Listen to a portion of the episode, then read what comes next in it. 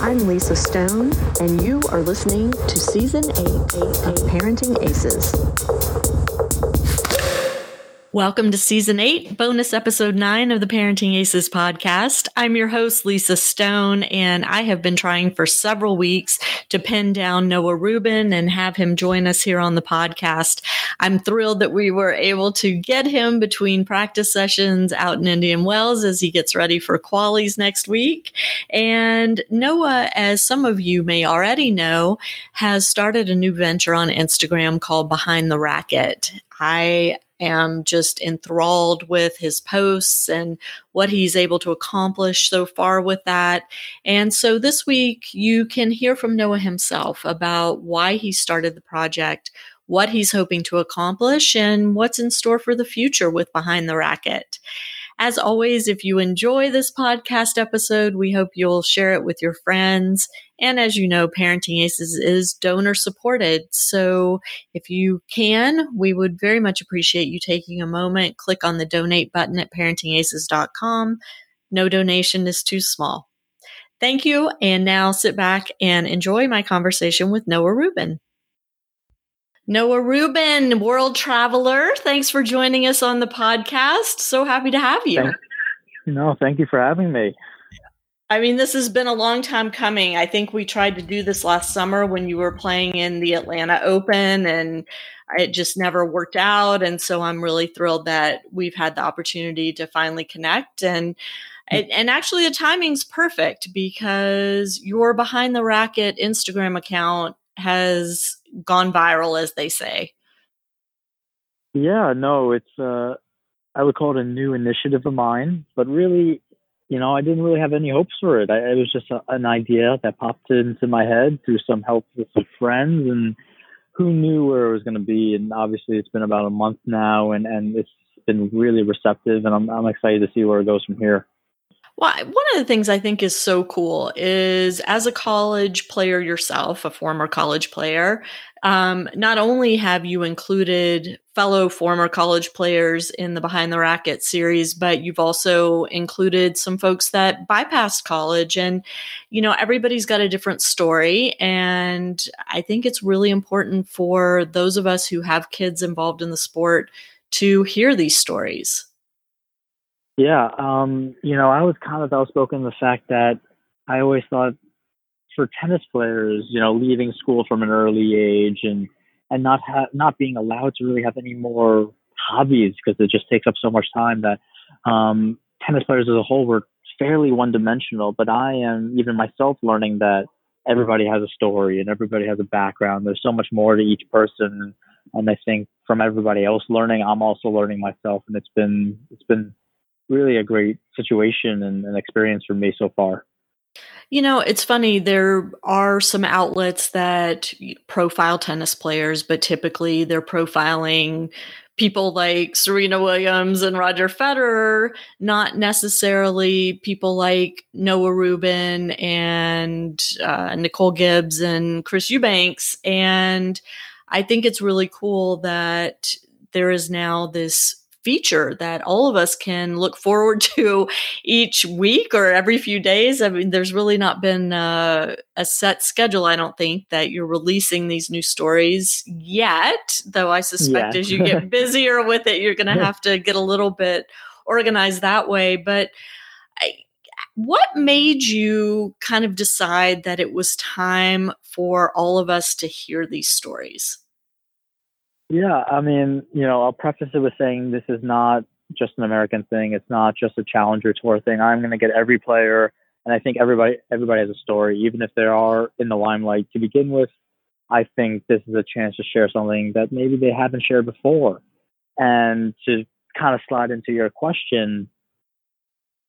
We as Americans don't truly love the sport of tennis. It is just not. We are probably fifth on the totem pole. I mean, we you know, we're, we're rivaling against, you know, soccer and football and, and basketball and baseball, and we're losing.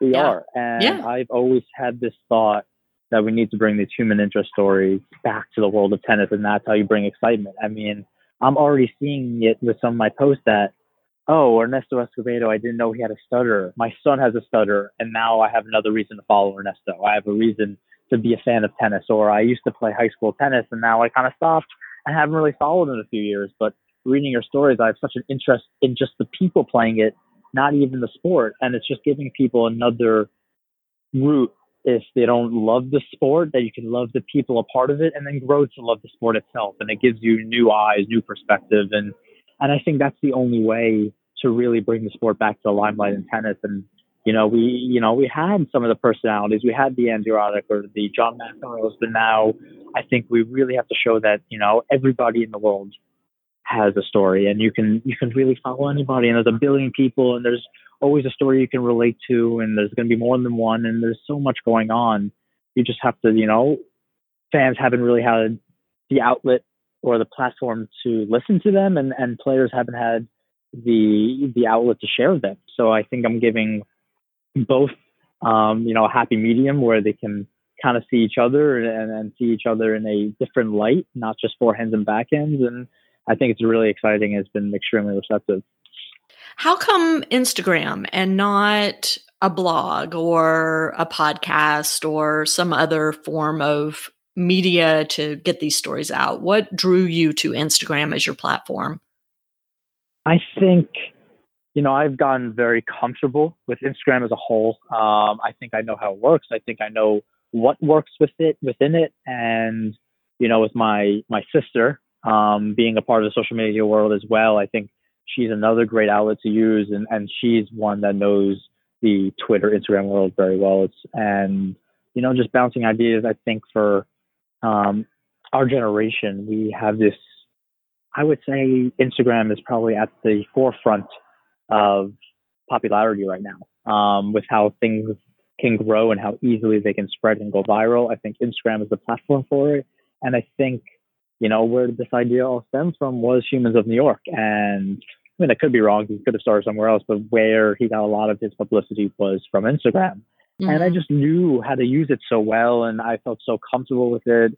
And it felt like a, a place where, you know, I could post a picture on Instagram and go directly to Facebook and it could really spread out from there. And, um, you know, and I knew how to use the Instagram stories and it just felt very natural and organic the way it was growing through Instagram. And, um, you know, podcasts are not easy. And, you know, I wanted something where they didn't have to feel a camera in front of their face or yes, I am recording them, but they are, it's not the final thing you're hearing. And I think it's, it's a, it's a very difficult thing to not have your guard up when, let's say, a camera gets in front of your face or even a recorder.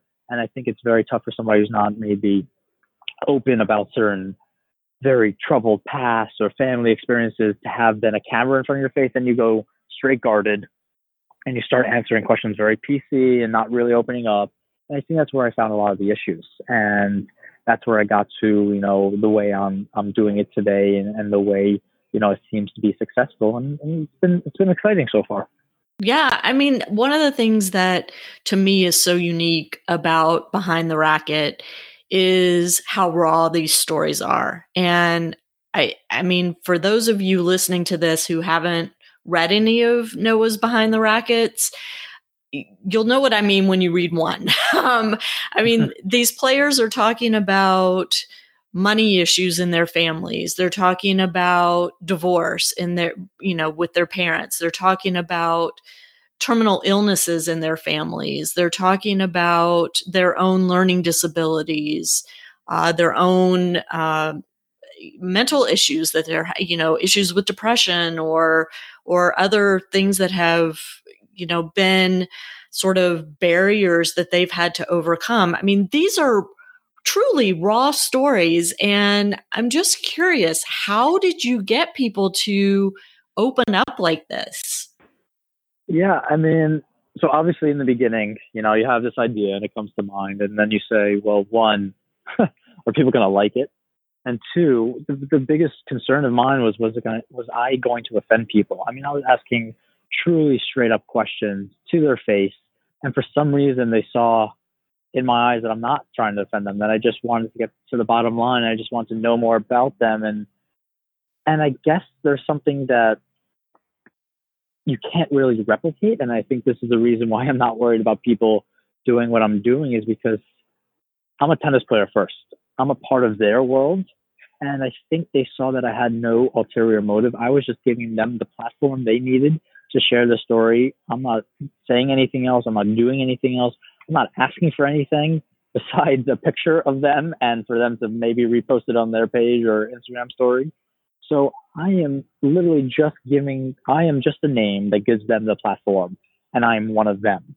And I think with that has a sense of trust from the other players and they see that this isn't for me. This is, you know, once they get through it and some players aren't as receptive and some players don't want to do it at first, but you know, for the most part, they see that this is a place where they can share their own story and, you know, and reach a lot of people, reach some fans and get some new fans. I mean, people are getting hundreds of messages, you know, when they when they post a story and I post a story and they're getting so much support and they'll get 40 comments on my picture and then they'll get their own DMs and if they post it, I mean, Sachia Vickery got over 100 comments or about 100 comments on her own picture when she posted it and it's just there's an overwhelmingness um, of support for all these players and it's and it's really exciting and and it really stems from I am just one of them. I mean, yes, of course, I have wild and crazy dreams for this project just like I have for my life. I mean, that's just how I live.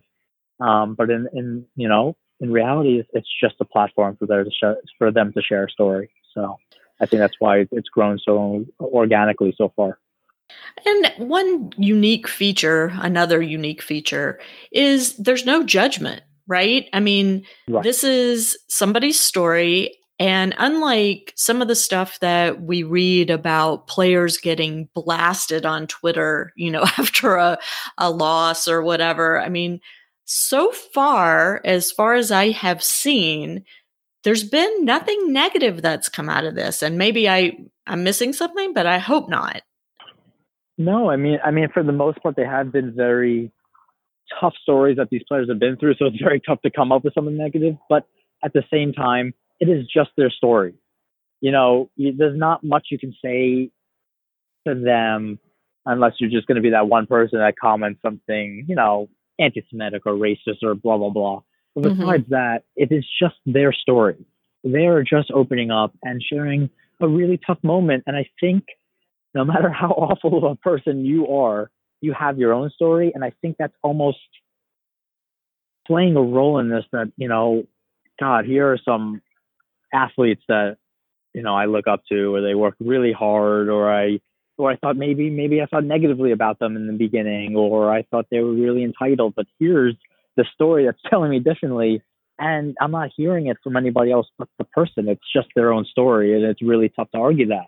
So you can hate them all you want, but here's something that they've pushed through and managed to push through, and have become a better person for it. And I think that really resonates with you know with everybody just a little bit. So I think that's why it's been um, so incredible and, and only positive feedback. So what you said you you're not asking anything of these athletes, you know, you except to maybe repost it on their own accounts. Mm-hmm. What are you hoping to accomplish with Behind the Racket? I think the main I'm really trying to normalize the stigma around mental health and then get people to open up because, and especially, I mean, you know, the, you could say the world, but then I'm going to narrow it down to sport and then I'm going to narrow it down even, you know, a little bit more to tennis. Uh, such a unique sport and how individual it is. And everybody has this concern that they have to put on this, you know, this tough mental face and because we're all competing against each other. But at the same time, we're all in it together. And I know that sounds weird because we're all fighting and we all have a ranking, but at the same time, it is just such a tricky sport, and there's so many mental boundaries, barriers. I'm sorry that you have to break down each and every day. And people have no idea. So I think just normalizing that idea a little bit that here we're all tennis players, open up a little bit, or at least find somewhere in your own life and maybe it motivates them to open up to those people and just getting the talk going and saying, you know what, it's okay to talk about this stuff you know, you're, you're not a weaker person for it. And, and I think, you know, this, this is a problem both men's and women's. And, and I think people have this, you know, they have to put on this tough face and, um, this will be highlighted. I'll give you a little sneak peek. It will be highlighted in the, uh, next post, which will be tomorrow about Bradley Klahn. And, you know, you just have to kind of put on this tough face. And I think I'm trying to normalize that idea and say, you know what, yeah, you know, we're men, women, we're friends, we're, we're competitors, but you know what, we have tough days and we can open up and talk about it and we can get through it together. Because in the end, even if our career is magnificent, we're playing until we're 35. God right. willing, we have a, many, many more years after that to be a person and a human being. And this sport can really, really hinder that, really hinder your mental state of mind. And, you know, if you have some people that are just there for you, which hopefully that's what I'm trying to help out, then I think it really help and aid that process. Have you had any of the players say they don't want to do it because they don't want to jeopardize their reputation in the locker room? Meaning, you know, they don't want to appear weak when and have somebody that they may play next week read about some weakness and and then capitalize on that on the court? You know, I've gotten more people just afraid to truly just open up in general. You know, people that haven't really shared the story before that didn't know how other people react or didn't really know what it is all about. So, you know, the more players that get to do it that open up about, you know, really tough moments, I think players will see that it's just a safe place. You know, it's just a platform for you to share your own story. Nobody's judging. You know, nobody cares um, that you know you, you had these these troubles. You know, we we appreciate you for it, and and I think it's shown. And um, you know, people are are definitely more open into it. You know, now that I'm up to about 20 posts, let's say, or whatever it is, and and it's it's really exciting to see people open up about things they haven't. I've, I've had many people hug me and, and come up to me and say thank you. And I've cried during the conversation, say saying they've never shared these stories before, and it's really tough. And it's it's almost a it's a responsibility and obligation for me at this point to share these stories because because now that I know that everybody has one, and I and I've listened, and I, I feel like it's a necessity, and I have almost a, a role in it to be the first person to really take those stories out and put them you know, a little bit in the spotlight so people can see, you know what, how amazing these athletes are and how much they push through and and to cut us some slack every once in a while. And I think, you know, it's a win win for everybody and it's it's therapy, it's a way to grow your fan base. It's there's a million things you can take away from it and it's and it's it's been a great a great month for me so far. So you said you you're not putting a camera in their face. How do you record these stories, or are the athletes writing them and submitting them? How does that work? Yeah, you know, I, I did a few through writing, and it's it's not ideal that way, but I have done well through writing, and I'll, and I'll send them questions, and we'll go back and forth. It just takes a little longer. Um, mm-hmm. I'll either record them. Most of them are recorded um, on my phone in person, some on my phone not in person um, because you know, especially with uh, trying to get women highlighted, it, it's tough with the with the lack of men's and women's tournaments combined. So that right. I have to really take advantage of over the phone. But yeah, for the most part, I'm doing this in person. Those are obviously the most powerful because I'm making eye contact with them where, while they share these heart wrenching stories. Um, and then after I, I do it, I you know I sit down either later that day or another day and transcribe them to my computer. I then edit them and you know i'm not adding any words you know just fixing a little grammar and, and making it you know cutting and pasting certain paragraphs to, to fit into instagram and then sending it to my editing team which consists of my best friend and my girlfriend i'll send it to the player who gives the final okay and then i post awesome so i mean do you find yourself in the role of therapist now too um no Okay. No, I do not. I find myself in the role of how do I describe it? I find myself, like I said, kind of just this responsibility, mm-hmm. this almost almost a friend but more like it's a it's a strange way i, I oh god the words aren't coming out but i i it's almost this fact that I know they have a story and I know how tough it is to share. And, but I know there's an obligation for them and myself. You know, if there's even a hint of them that wants to share it, I know there's an obligation for myself and them to share it, to make other people to, to shine a light on their path and, and motivate other other players and other people to get through it because they have and and there's so much that goes into it and and it, and it might sound cheesy and, and I'm sure I do at certain points but I think there's um there's definitely a power within it and and I've gotten messages that says thank you so much for this um you know yeah like I said my son had a stutter and now you know he here's an athlete he can look up to and he doesn't Right. feel as alone like i mean those things god i mean like you know here's something that i just thought about you know a month ago in bed and now even if i affect just that one kid's life but i've gotten hundreds of messages but even if i just affect that one kid's life that that means the world. That's it. That's it right there. Yeah, I mean it's awesome, and and obviously there is a sense of trust between you and the player that you're profiling because, as I said before, th- these stories are incredibly raw and incredibly personal, and I suspect for a lot of these players, maybe they've never shared these things before with anybody else. well, not to give a little too much insight, and I'm sure he would be okay, but Sandgren came up to me, you know, basically in tears saying, Thank you so much for allowing me to share my story. I never actually shared my story with anyone before, and I needed that.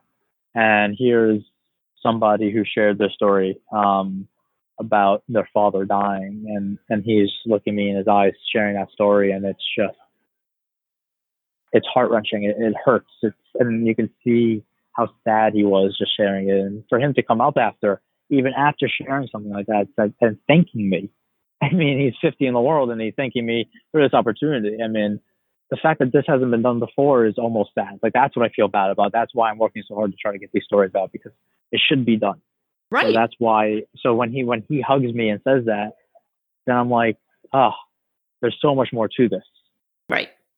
And I mean, it's interesting because I've had this conversation with powers that be in the tennis world, you know, that we have these incredible athletes out there that nobody hears about, that, you know, not only are physically attractive to look at, which, you Mhm. know, should boost the sport because we're a visual society. That's just how we are, and we're superficial that way but also that have, like you have exposed, these unbelievable stories to tell. And how do we expect to grow the game of tennis if we don't give people players to root for and to cheer for and to get behind? And that's Well, exactly what. you, it doesn't. it doesn't grow. Right. Sport doesn't grow, and because and you can say, and I I am tremendous fan of Francis Tiafoe. I've known him forever. We're good friends, and it was unbelievably quartered Australian Open. Great. That only goes so far. Right. We already forget about it. Obviously, he's going to remember that for the rest of his life. But as a tennis fan, let's say it's gone. You don't use that platform for something bigger. It's gone. Nobody remembers it. That does nothing unless you're really truly winning slams. Then you can make an impact. But if you're not using your platform, which a lot of these guys have, then it's it's a waste. Nothing's going anywhere. I mean, Mhm. I mean, I'm looking. Sorry to interrupt Yeah. you, Noah. We had a little dog barking incident there, but um, yeah, we were talking about the fact that if players don't use the platform to build the fan base, and and Right. No, it just it doesn't grow, and not to call anybody out because they're all they are really great guys. I could t- I could tell you that. But the top Americans, you know, they're just quiet guys. You know, there's, there's, they're not really out in the open making you know that many moves and trying to get the word out, and that's their personal preference not to do that. And I, and I get it. That's fine. But then you're almost hindering the sport in a way because Mhm. you're nine in the world, you're 20 in the world, you're whatever you are, and you have the platform to reach millions of people. And your interviews are like, yeah, okay, that's fine. That doesn't do anything for me. And that's when it's an issue. And yeah, you can have a Francis who's definitely more outspoken. He takes his shirt off, he does the whole thing. And that's cool. And that will definitely bring more awareness to the sport. But Right. I'm talking about on a larger scale. I'm talking about truly affecting people and making them want to watch the sport and making them want to be a part of it and giving them a billion people to look at and say, oh my God, here's three people that I literally went through the same exact experiences during my own life and the professional athletes and they're 70 in the world. And I'm, oh wait, I'm from New York. I can go watch the US Open. Boom, I'm taking my family. Like that's how these things work. And that's something that has never been done before. And you know, not to make fun of more people, but you, you could go on the tennis channel and watch what's in my bag and okay, somebody brings out a teddy bear and you're like, oh, that's so cute. I have it. Like it doesn't do anything. It's so superficial, artificial. You can use all these words. It just doesn't do it. Mm-hmm. And I've always, I mean, if you've heard me speak before, you hear from my friends, I've always had this idea of changing the sport and of course the world, but that's just cheesy. But I've always had this idea of bringing more to the sport and, and really, and obviously that stems from, you know, my tennis improving and hopefully building my own platform to go off of. But, um, there's a lot more to it. I'm, I'm doing my best at the moment. So.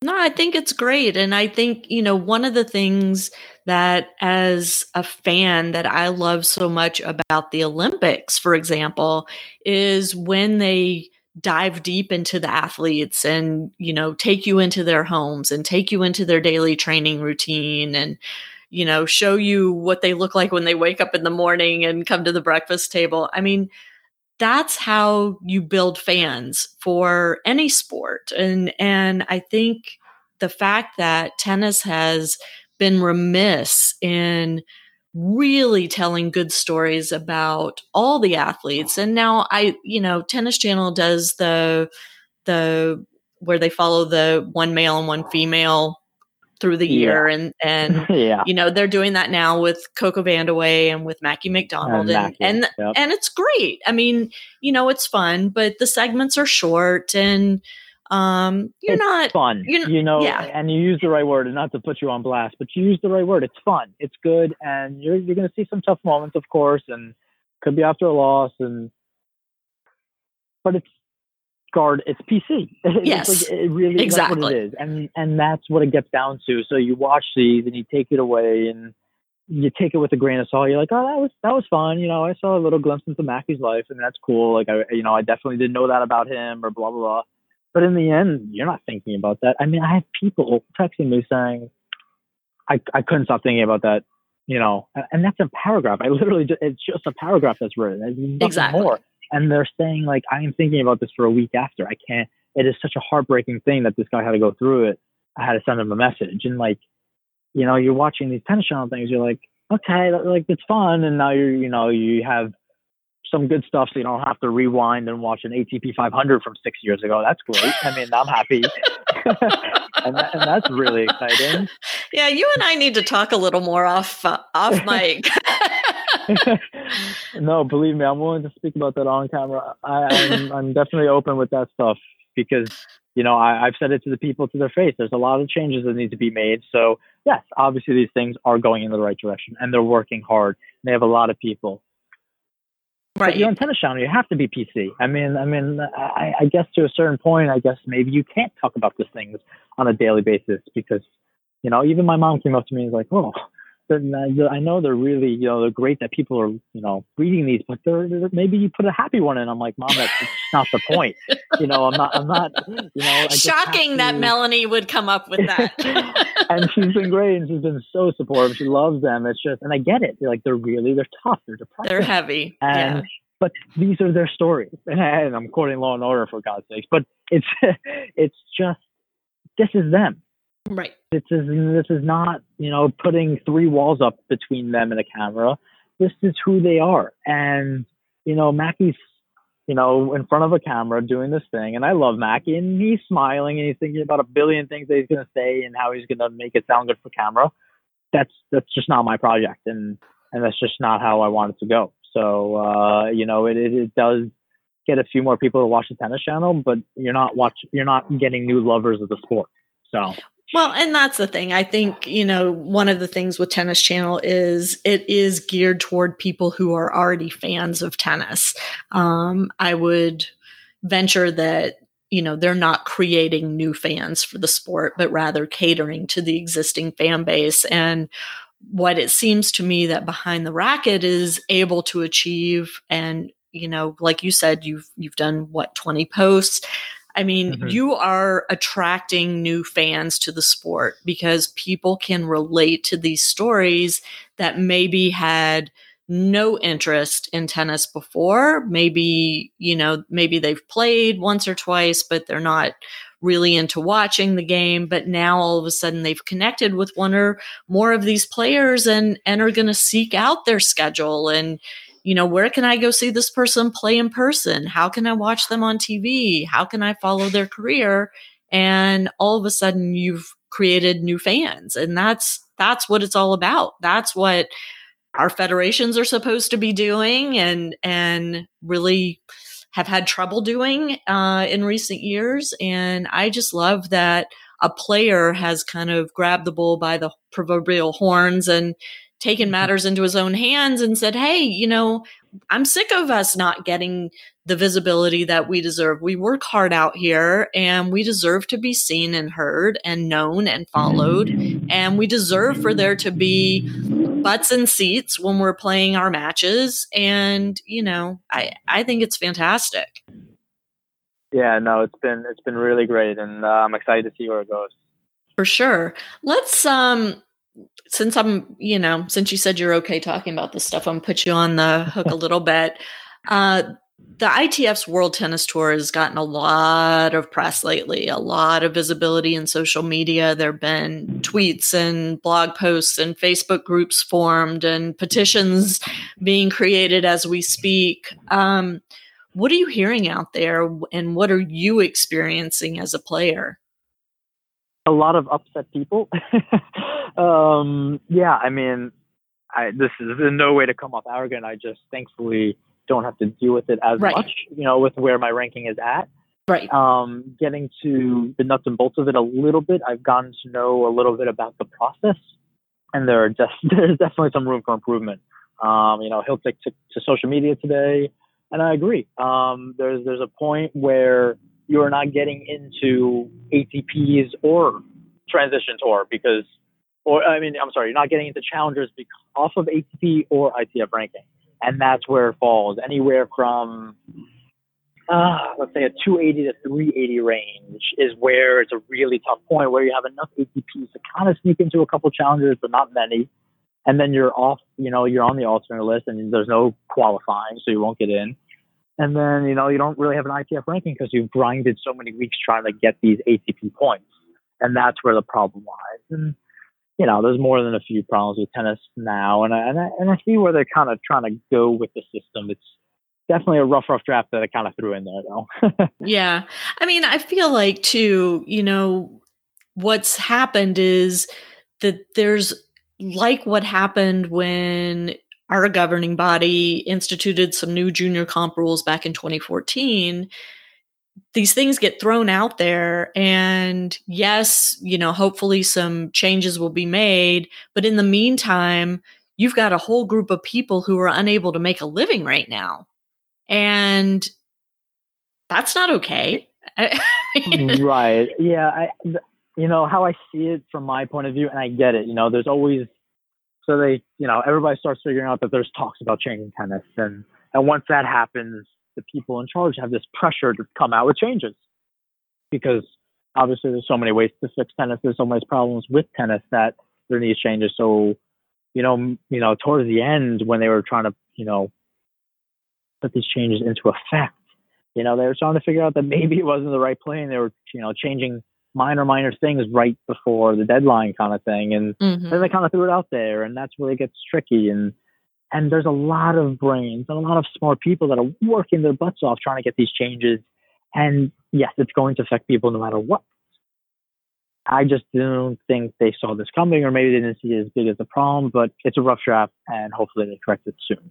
Right. And I think, you know, thank goodness for social media because it does give players that are kind of stuck at the challenger level a voice to make themselves heard and you know hopefully to drive some change sooner rather than later so that the whole year isn't wasted and you know they find themselves starting from ground zero next year when their points completely disappear off of their ranking. Um, I, I just think it's it's a big fat mess right now and you know, hopefully the ITF will do the right thing and and continue to to make the changes necessary to keep the opportunities alive. well, for, how could they not aware. be, right? How could they yeah. not be? My goodness. I mean, yeah. you know, you've got everybody from Sports Illustrated to the New York Times to players all around the world, coaches all around the world tweeting about this and writing articles and yeah. Um, so it, it's I, hopefully it's something that will get fixed quickly and and i'm i'm happy it's not impacting you in a negative way but i uh, you know one of the things about tennis that i always think about is you know every player is one injury away from from having a right. a big change in their life right and and you have gone through periods where you've been out due to injury and you know luckily you were able to get yourself back into the rankings and and get yourself at the level that you should be playing, um, the level tournament you should be playing. But not everybody has been that lucky. It's tough no, out there. Very, very tough, and it sometimes takes years and years. And you know, that's that's. I can speak for hours, and I'd rather not about this. I do it all the time, but there are many changes that need to be in place for tennis. You know, shorter yeah. seasons, salaries, um, more club-ish matches kind of like world the European system. Steroids. Yeah, the European system, of course, and and those things. And have to be shorter schedules and and shorter sets, and and there's a lot of things that have to be changed. And I think we're gonna have to find ourselves. We're gonna find ourselves that we just have to dive in one day and and and, and throw it all at the wall and see if it works and just see mm-hmm. if it mm-hmm. works out and just take the chance because right now what we're doing is not okay. It's not making us money. It's uh, it's not conducive for TV. You know, you can't tell TV, oh yeah, close off three hours or 15 hours. We have no idea how long this match is going to go. So, and right. they're like, oh, okay, no, we're not going to do that. We'll put something else on. And like, I, I literally see uh, cornhole being played more on ESPN than oh, tennis. Uh, yeah. So it's like there's a, there's a lot of things that need to be changed, and the way we just rip our bodies apart. I mean, that's a season. We have 11, 11 month schedule, and we're playing two out of three sets, and we're just dying every day. I mean, play to four games, have the Grand Slams the same, but you know, play to four games, have you know ATP, some of the high level ATP tournaments, and then have club matches and allow people to really make money. And you know, the tennis is still going to be there. Like, if you're a good tennis player, you're going to win, and if you're not, you're not. Like, if nothing really changes, and if you don't have ads, and if you have shorter sets, it just means that people get to play harder for every point. That's all that means.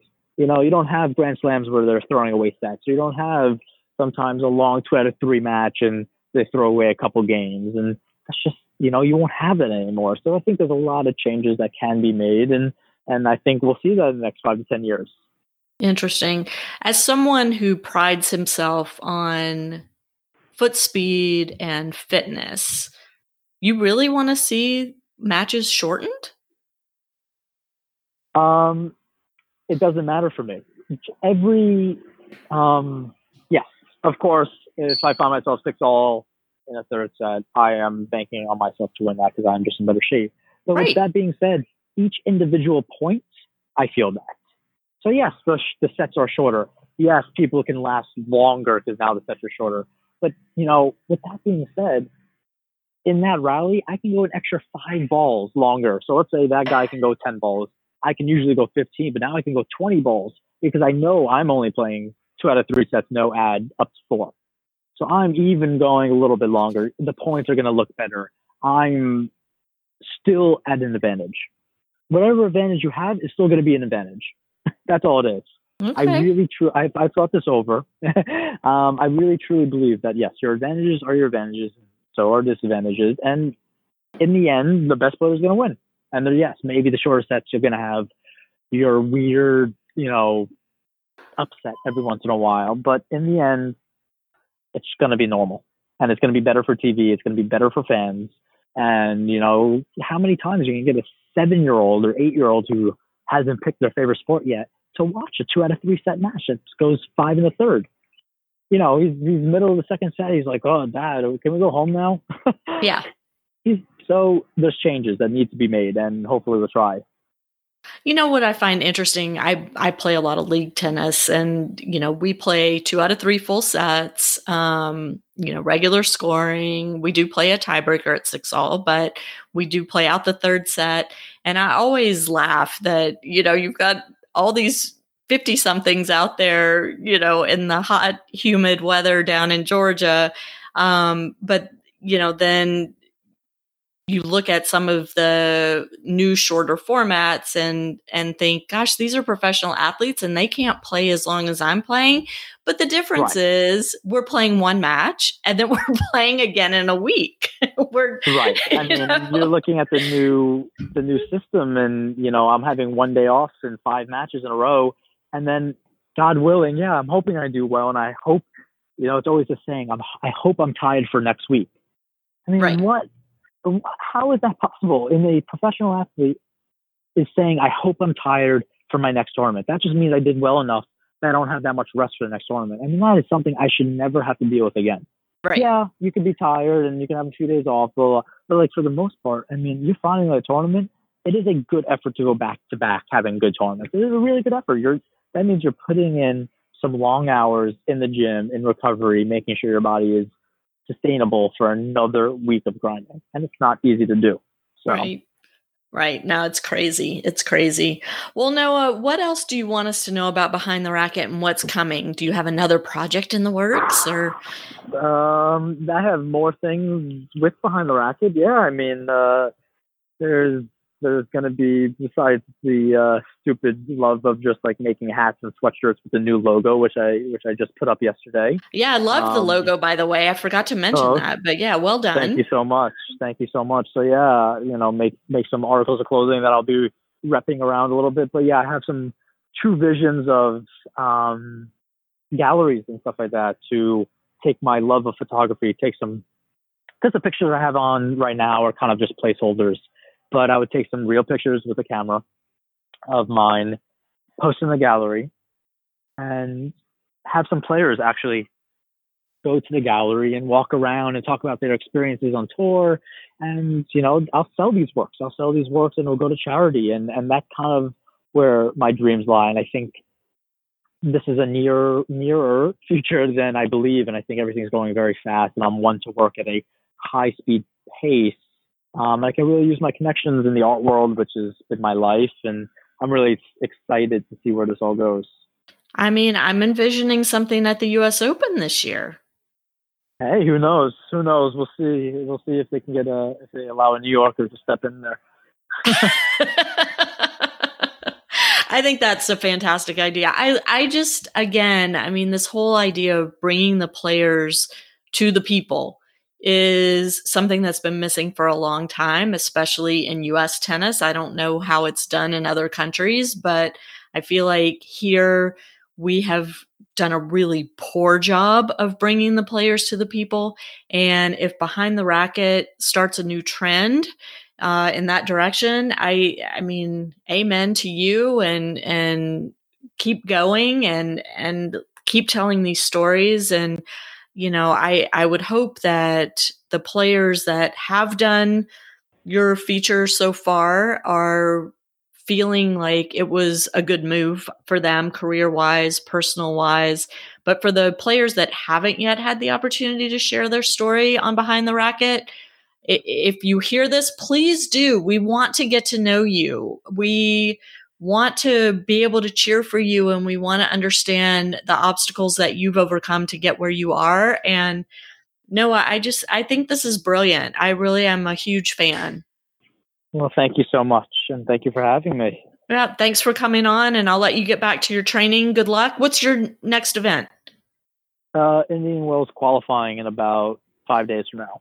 Awesome. Well, I love that tournament. So good luck. Enjoy the desert. There's lots of good eats out there and um, lots of fun hikes and things to go do on your quote off time, which I know is kind of a joke, but um, I hope you'll get to enjoy the desert a little bit.